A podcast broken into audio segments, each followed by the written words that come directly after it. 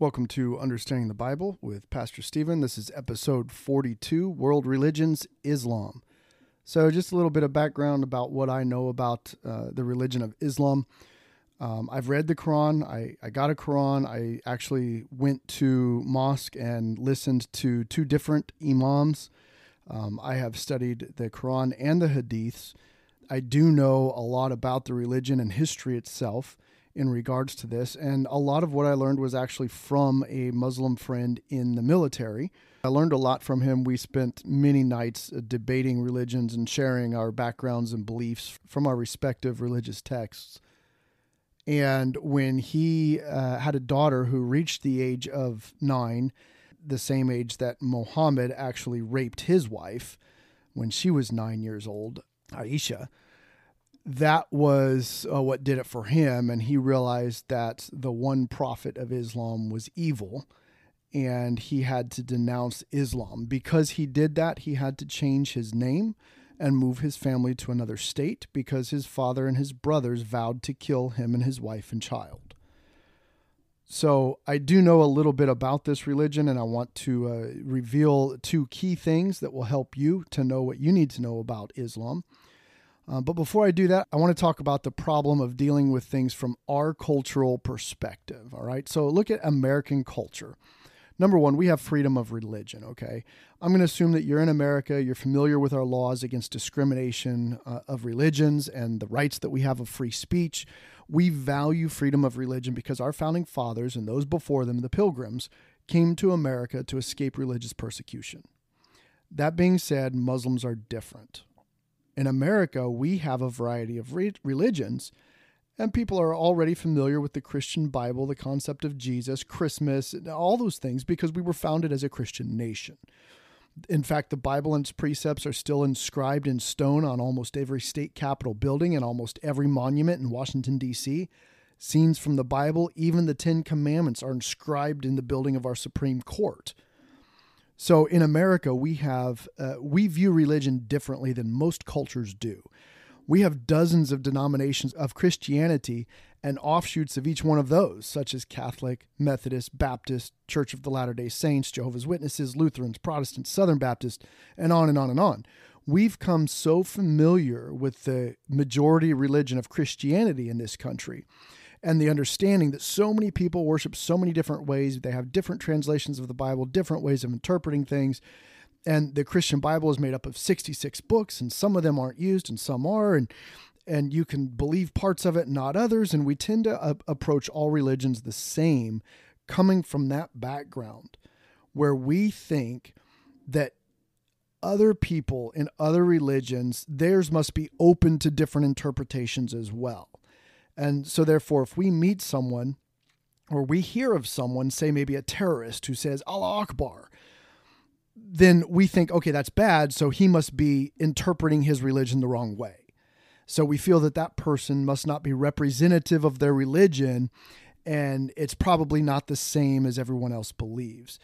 But that is because of our cultural pers- perspective. That is extremely arrogant for we as Americans in the Western world to view other religions in light of our culture and not theirs. I want to kind of change that and show you their perspective from the Muslim culture, okay? American or westernized religions, we all have the same problem over here because of our freedoms. You, you basically have two different types of religious people, and the same applies to Muslims. First, in America today, there are Muslims who are Muslims in name or tradition only because their families are if you're born in a Muslim family, you have to be a Muslim because if you denounce that, if you change religions, if you dare to think differently, they have the right to kill you. It's called honor killings. There are beheadings all across America that happen by Muslims, and we hide it and we just report it in the news media. But if you dig into it, when a Muslim has done something, a lot of times it's an honor killing or a beheading. They don't have the right to leave. So, a lot of people in America, if they grow up here, they're Muslim in name or tradition only. Like many Christians in our country, they say they believe and follow their religion, but it's merely a window dressing on their life, and they don't study it or try to live their life according to all the precepts of that religion. In fact, if confronted with verses from their holy book, these religious people, both Christians and Muslims, would be hard pressed to even realize it was from their book, let alone know what their religion teaches about it. So I call these Muslims westernized. Unfortunately, that term really applies to lots of religions in America, and we have a lot of unprincipled people walking around pretending to follow a religion that they really don't understand. Now, the other type of Muslim is an actual true worshiper of Allah and follower of Muhammad. I've met both both kinds, at least from my perspective. I believe there's two different kinds, and the average American can't tell the difference bo- both Muslims treat people with respect, generally speaking. Both speak English. They're many times our next door neighbors, our coworkers.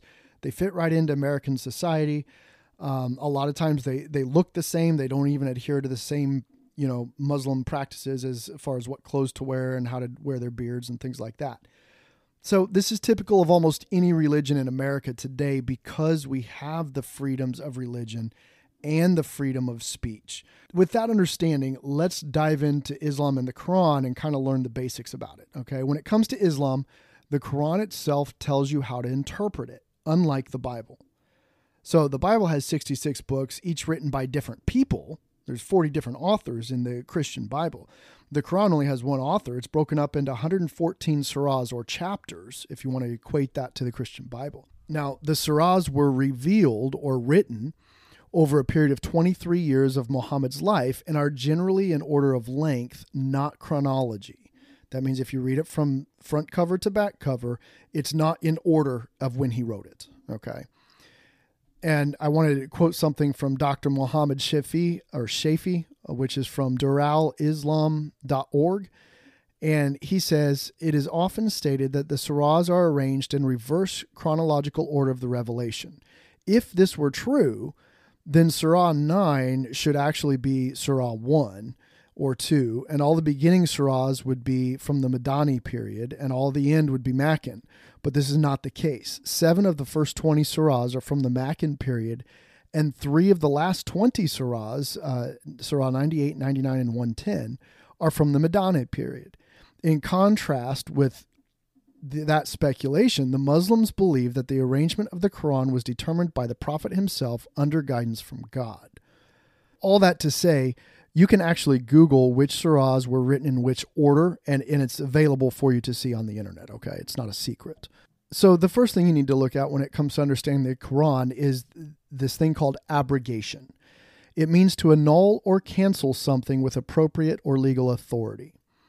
A couple of key verses in the Quran explain abrogation. Surah 2, verse 106 says, And for whatever verse we abrogate and cast into oblivion, we bring a better or the like of it. Knowest thou not that Allah is powerful over everything? This was Muhammad saying, When I abrogate a verse, I am giving you something better. And that verse that, that I previously told you was the word of Allah is no longer necessary or for lack of a better term, I didn't know what I was talking about and I lied to you in the first verse. Now I've changed my mind and here's some new stuff. That's basically what he's saying right there.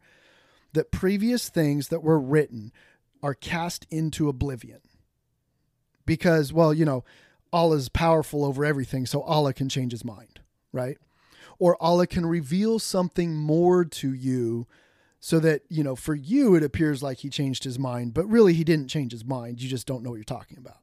Again, that is explained in Surah 16, verse 101. He says, And when we exchange a verse in place of another, and Allah knows very well what He is sending down, they say, Thou art a mere forger. Nay, but the most of them have no knowledge.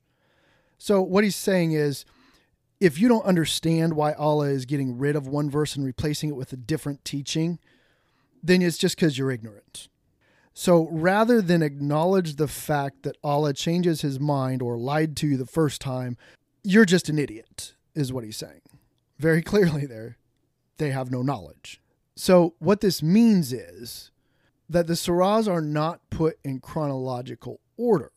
So, you don't know if you just pick up the Quran and read it which one came last, and therefore which ones are done away with or abrogated when you hear people on the news or you hear a Muslim tell you, or when you hear our government officials saying that Islam is a religion of peace, there are verses that talk about making peace with unbelievers. Understand that during the first 12 years of the writings, Muhammad was still a caravan robber and was building up his following. He had lost some battles, basically been defeated, retreated to Medina like he was going to get killed by the people that he had been slaughtering. And so he sought help and refuge from the people of Medina. They let him into their walled city and protected him and his few followers that had survived.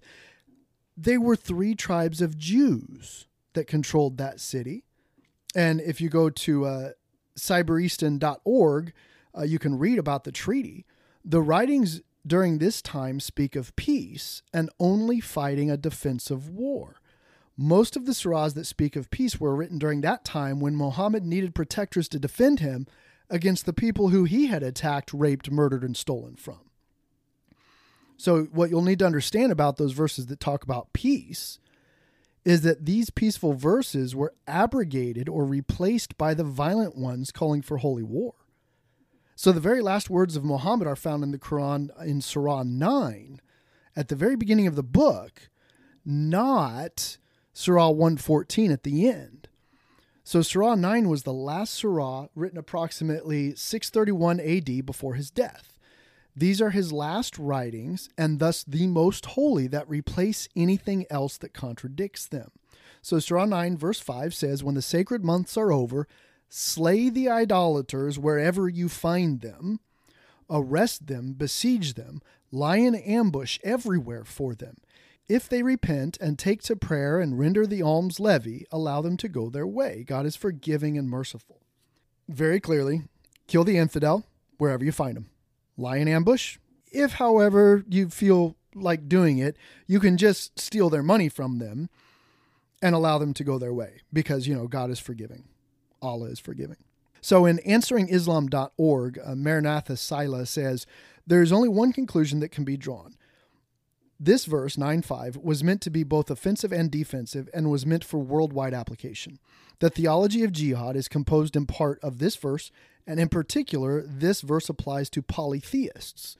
Corresponding to this verse, also 9 verse 29 issues a similar edict of war upon Jews and Christians specifically, forcing them to bow the knee to Islam in humility, to pay extortion, or die. So, by this principle of abrogation, we know that Islam is not a religion of peace. Verse 29 says, Fight those who believe not in Allah nor the last day, nor hold that forbidden which hath been forbidden by Allah and his messenger, nor acknowledge the religion of truth, even if they are of the people of the book, until they pay the jizya with willing submission and feel themselves subdued. So, the jizya is the tax or the alms levy. I would challenge you if you don't think that Islam is a religion of jihad and holy war. Google the Barbary Wars, Google Thomas Jefferson's Quran, and why the Marines have To the Shores of Tripoli in the U.S. Marine Corps hymn. You might learn some things about history you didn't know.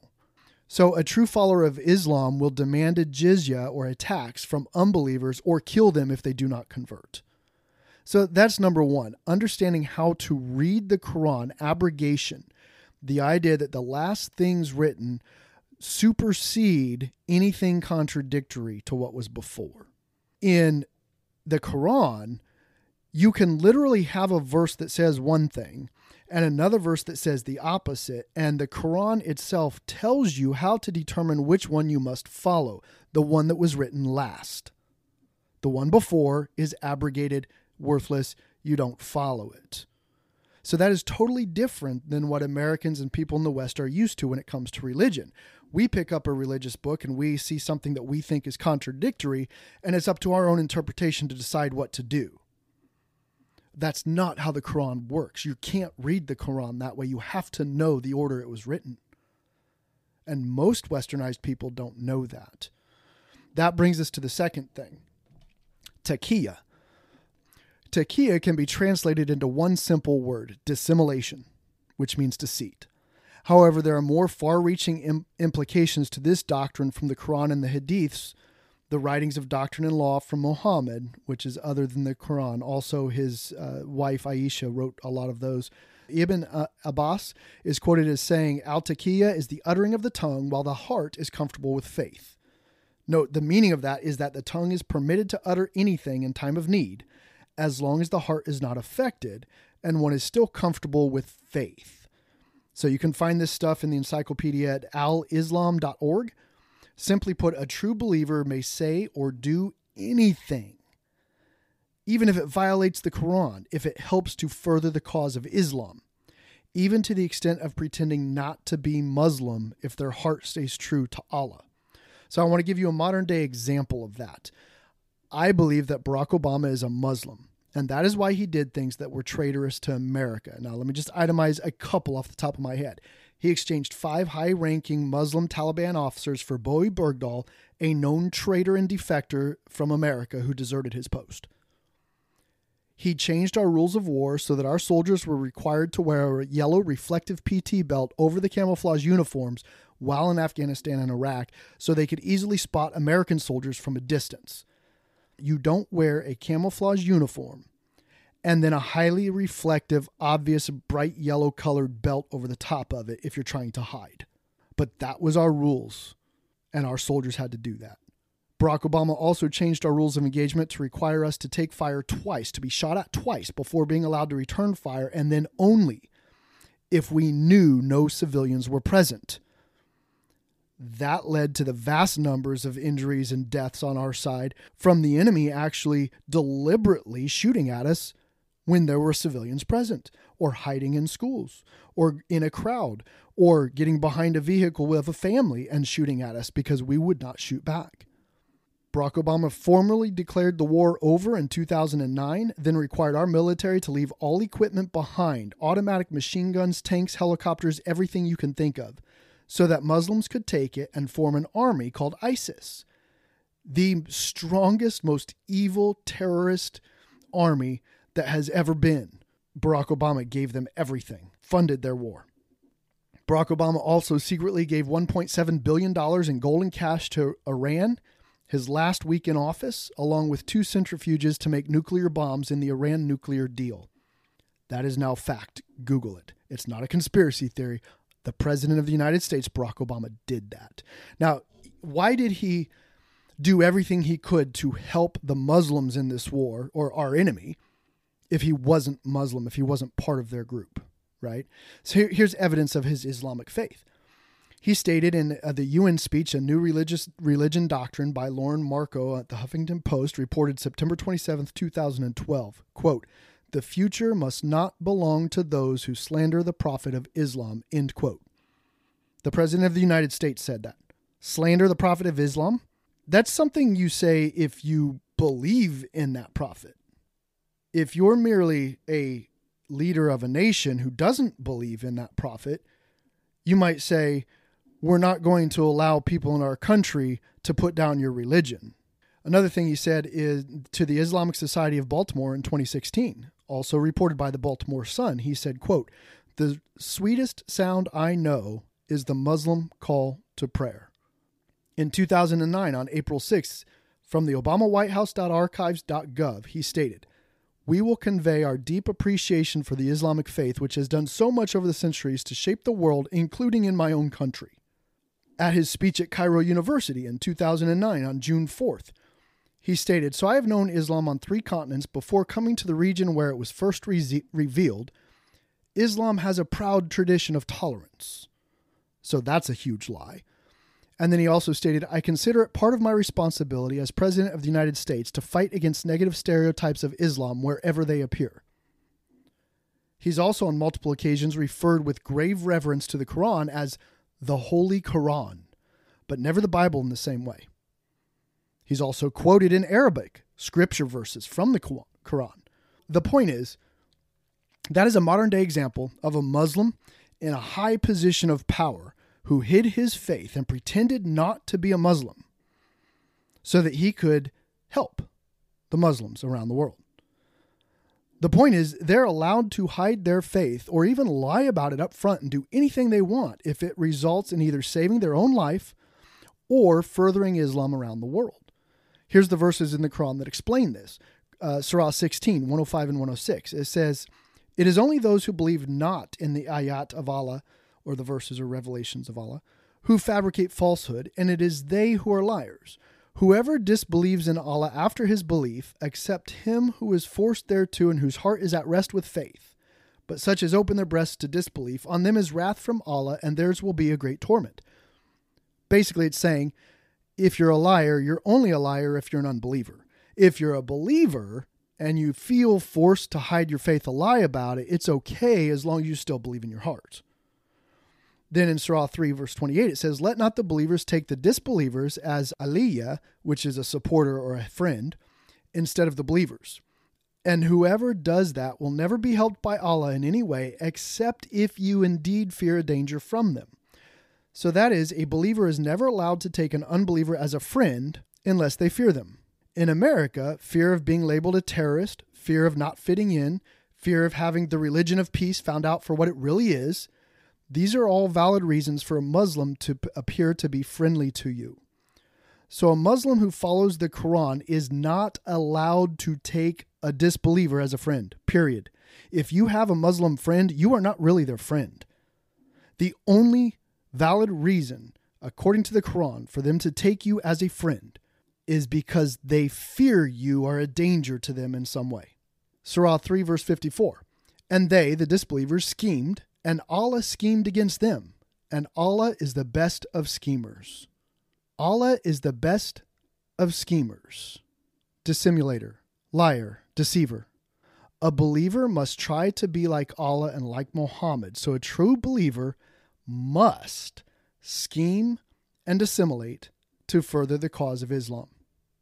Now, there's more in the Hadiths, which are the other religious writings, and you can go to quotingislam.blogspot.com. There are numerous stories in the Hadiths encouraging his believers to lie in order to bring about the death of their enemies, the Arabs and the Jews.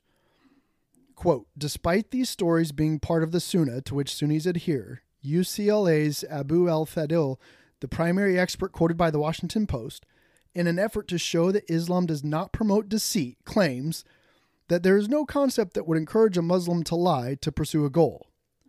That is a complete invention, is what he says. Tell that to Ka'b ibn Ashraf, whose head was cut off for believing the Muslim lies, the taqiyya. The Prophet of Islam allowed his followers to lie to the Jew in order to kill him. Taqiyya allows and even encourages you to lie to achieve your goals. The Prophet makes that very clear. Now, if you go to gatestoneinstitute.org, you can look up taqiyya and dissimulation. Abu ad Darda, a pupil and a companion of Muhammad, said, We smile in the face of some people, although our hearts curse them. A deception allowed until the day of resurrection. So you have a mainstream pious Islamic idea of friendship with non believers that is clearly a lie the point with taqiyya is if they are friendly to you and you're not a Muslim, it's because they're told to lie to you. They are not allowed to have you as a friend. So that friendship, told another way, is the idea of when you deal with an infidel, you put a smile on your face and shake their hand in business or in friendship, while in your heart you harbor resentment until the day that you can kill them. That's the idea of taqiyya. And that is what a true Muslim believes. The basics about Islam they have one God, Allah, they have one Prophet, Muhammad. They believe that the entire world must become Muslim in order for Allah to come back. And then the whole world will be at peace. So if you understand the two concepts of abrogation and taqiyya, oh, and they also believe that if you know anything about this, that if you haven't read the Quran in Arabic, that you don't know what you're talking about. So any translation is obviously um, false. So that's part of their taqiyya, that they can lie to you about what it says because you don't really know what it says. And I get that. And that's why I spoke, you know, I've dealt with and learned from and spoken to Muslims whose first language was Arabic and who were brought up in the Quran so that I can fully understand these topics. But you need to understand that abrogation and taqiyya will give you a better understanding of the treatment of unbelievers or infidels. Muhammad and Allah allow Muslims to lie about the so called religion of peace to lull you into a sense of safety only. They're taught to make deals and treaties with the rest of the world when necessary. They are taught to fit in and deceive people when they're not strong enough to kill their enemy yet. Islam is submission. The word literally means submission, and they are taught to bring the rest of the world into submission by whatever means necessary. Islam teaches that world peace will be achieved when the entire world bows to Allah and there are no more infidels. So, Islam's place in the world today remember that the last writings of Muhammad were to kill, destroy, and hunt down the infidel wherever you find him to bring the whole world under subjection to Allah. Also, take note that in 1900 AD, Islam controlled approximately 15 countries in the world. Today, Islam is about 52 countries. They have achieved this primarily through peaceful immigration and high birth rates, multiple women, until they have enough numbers to commit violent overthrow and genocide like they did in Turkey, Afghanistan, North Africa, Iran, Iraq, Egypt, Pakistan, Somalia, Kosovo, and many other countries.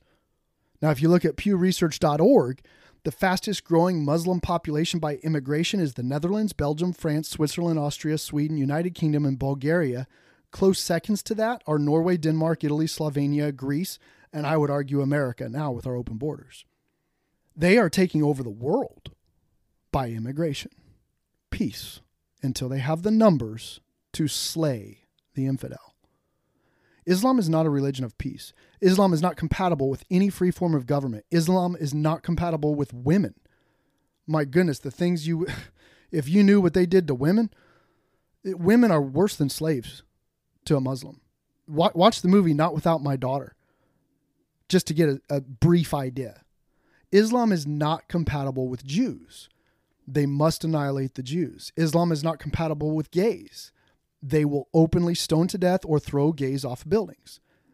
It is not about their God loving the world, it is about their God forcing the world to love Him. Islam is submission, not freedom.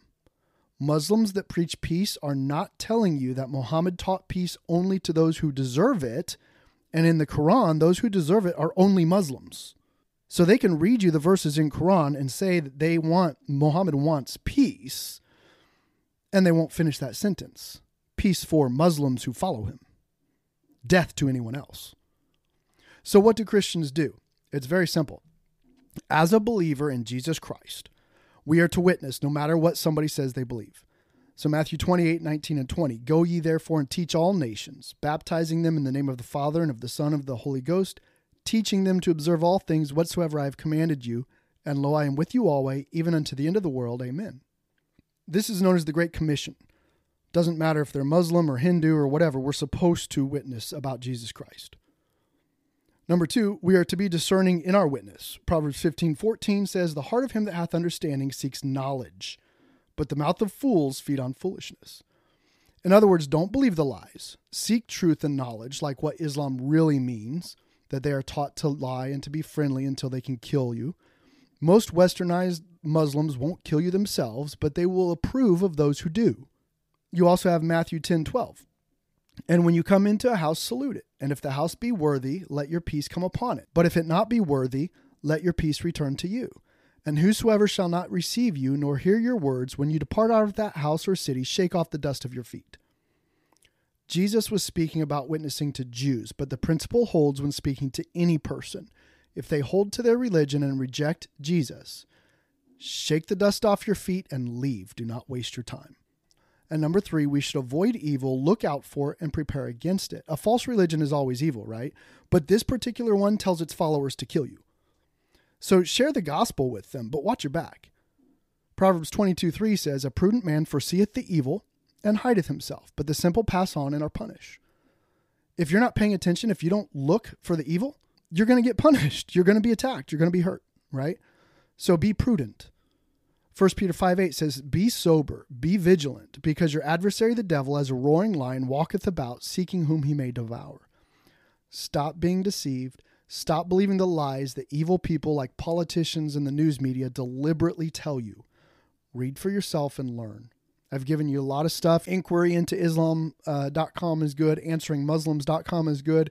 TheReligionOfPeace.com is good. There's so many that you can learn from. I've also got some YouTube videos, etc., that would tell you the three stages of jihad and things like that. Um, there's a YouTube video about Islam in 60 seconds. Lots of good stuff out there if you want to learn about Islam, but you've got to understand that your primary concern is to tell people about Jesus Christ. Muslims will say they believe in Jesus. They believe he was a real person, maybe even did miracles, okay? But they don't believe that he was God. They don't even believe that he was a prophet because Muhammad is his only prophet. You need to pay attention and be careful and discerning and watch your back. Muslims are dangerous, and I know firsthand from my good friend in the military who told me and what happened to him when he left the, the Muslim religion. It's not a joke. Following Jesus Christ sometimes is hard. So pray for discernment and wisdom and always seek truth and knowledge. Thank you for listening. You can contact me at angrypatriot42 at yahoo.com. And until next time, may God bless you all.